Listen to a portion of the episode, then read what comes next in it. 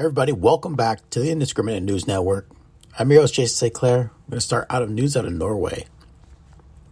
So there's a guy going around killing people with a bow and arrow. So police say Danish national suspected of killing five people in assault in a small town. Uh, people are, are looking at possible terror motive. So a Danish man is in custody in Norway suspected of a bow and arrow attack on a small town that killed five people and wounded two others. A Muslim convert who had previously been flagged as been being radicalized. So there earlier been worries of, men have, of a man have being radicalized. We haven't had any reports about him since in 2021, but earlier. Investigating among other things whether there's a terrorist attack. What in the hell is wrong with somebody? They go around friggin' shoot him with a bow and arrow. The victims were four women and one man between the ages of 50 and 70. I think it's something else other than just radicalization.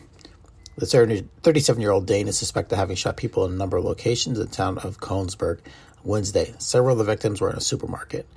Norwegian agency news agency NTB quoted police saying the suspect has also used other weapons. They say there was a confrontation between officers and the assailant in connection with the arrest. Police give no details. Both the hospitalized victims are in intensive care. They're an off-duty police officer who was inside the supermarket that Kamishi was not immediately known. Okay. All right, next. The U.S. government should start paying people to go back. This is from uh, Business Insider. To help with work ease labor shortage, billionaire investor Barry Sternlicht says. There you go, Barry. The U.S. government should pay people to return people return to work during the labor shortage, according to billionaire Barry Sternlicht whose investment fund Starwood Capital operates hotels. Barry, why don't you pay him more, buddy? the labor shortage is going to cripple the economy, economic recovery from the pandemic. They should actually pay people a bonus for going back to work and getting people back in the labor force. All federal programs and state programs. They can't. They could then they could tax them because they have a job. It would pay the government to pay the people to go back to work. Companies across the U.S. are struggling to find staff, and some business owners have blamed the additional federal unemployment benefits during the pandemic, which has incentivized people to stay home. The benefits actually expired back on September 6th. Sterling said the stimulus and other unemployment support were overdoing it in the wrong direction. I mean, it's easy for a, a billionaire who's like swimming in money to say that, right? No, you use too much money. It's too much money. Uh, they may have exaggerated uh, the problem encouraging people to stay home, but some companies and states that cut off federal employment benefits are still struggling to find staff. Workers say they're holding off for better pay, job benefits, and improved working conditions. Starwood Capital founder Sterling said that one of his hotels in Brooklyn had 40 vacancies. It's usually had a staff about 220, he said. Uh, we can't find them. They don't come back. It isn't even what we pay. They won't leave their house or whatever they're doing interesting to see it from a billionaire's like eyes. Uh, so say he doesn't know how much doesn't know how much the whole pa- hotel hotel paid staff. So he has businesses and he doesn't know how much the hotel paid staff. U.S. desk clerk hotel multiplier an average of twenty six thousand a year in twenty twenty, while maids and housekeeping cleaners made an average of twenty seven thousand dollars. Like nothing. Nothing at all. Barely anything. Then and they bust, you know, bust their ass working, especially the cleaners. All right, so uh, Starwood Capital owns SNH Hotels, which has more than 1,500 employees across Fort Browns. There's there are 182 vac- vacancies listed on the website, including 81 at its Hotel South Beach in Miami Beach. Starwood Capital currently has about $95 billion worth of assets under management, it operates hotels as a part of the broader portfolio that focuses on global real estate. The labor shortage has hit industries ranging from education, healthcare, trucking, tech, and hospital industry has especially been hard. So this dude, right, says, I don't know how much I pay my people, but you know what? The government should really think about paying them money. Yeah, I won't pay them more, but why don't uh, why don't the government pay them more money to get them back into work? Interesting point of view from a billionaire. All right. Deadly shooting rocks Beirut as tensions over blast probe erupt, at least two killed. At least two people were killed in Beirut on Thursday when heavy gunfire targeted supporters of the Lebanese, Lebanese Shiite, Shiite group Hezbollah as they headed to protest demanding the removal of the judge investigating last year's explosion at the city's port. The shooting on a front line of 1975 90, uh, 1990 civil war marks some of Lebanese worst civil strife in years and highlights a deepening political crisis over the probe. The Lebanese army said in a statement that gunfire targeted protesters that passed through a traffic circle uh, in an area dividing Christian and Shiite Muslim neighborhoods. As Prime Minister Najib Mikati called for a calm, military source told Reuters that two people have been killed and seven more wounded. The shooting began from a Christian neighborhood um, in Al Ain Ramaneh, probably said that wrong, before spiraling out an exchange of fire, source added. Okay. Biden in a bind over Turkey's search for fighter jets. Turkey's desire to conclude a new fighter jet deal with the United States poses a dilemma for the United States President Joe Biden. The Turkish Air Force is dependent on aging F 16 fighters, leaving at risk for being left behind by regional rivals such as Greece and the UAE, which are both in line to receive the next generation F 35 aircraft from the U.S. Turkey was removed from the U.S. led F 35 program after acquiring the S 400 missile defense system from Russia in 2019. Has been seeking alternatives, including developing its own domestic made fighter jet, very, very, very expensive.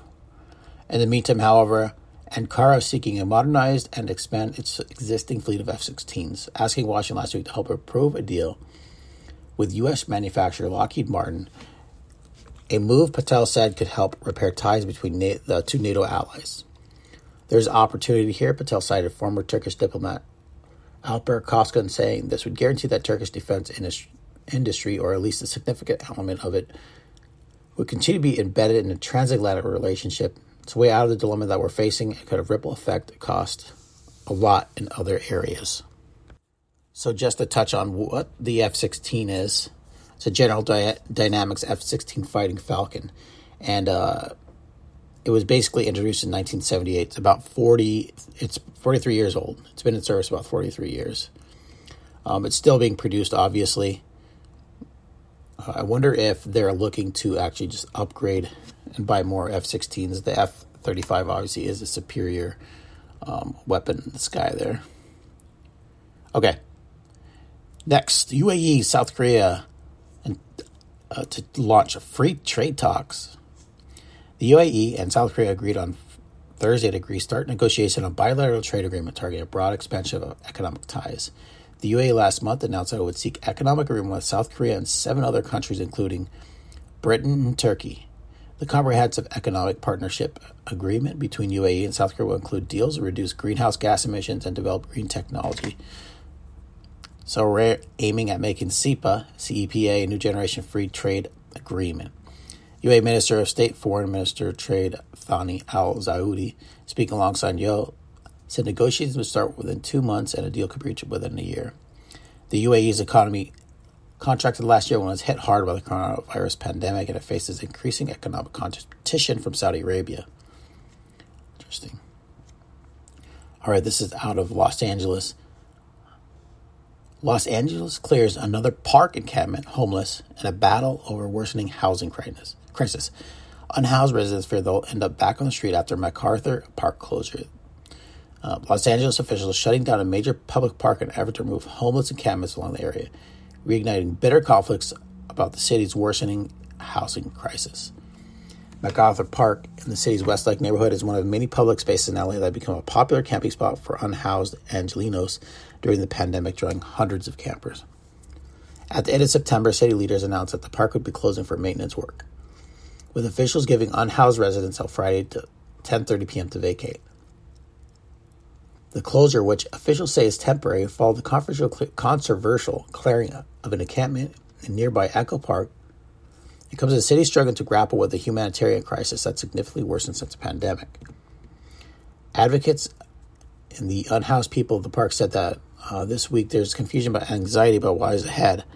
And I don't know what's going to work out. Said Fatima Rodriguez, 29, she cleaned out the area inside her tent four days before the closure.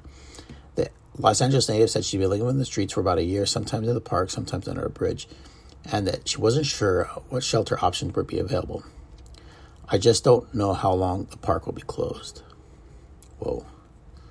Uh, more than 66,000 people were homeless in Los Angeles County at the start of 2020 once COVID hit. Shelters and other programs reduced services, and a large encampments grew. Pandemic rules restricted the city from evicting people from makeshift tent sites. Some residents chose to move to park encampments with established communities of tents, saying they provide a better option than group shelters, which could expose them to COVID, or hidden alleys on underpasses where they could be more vulnerable to violence.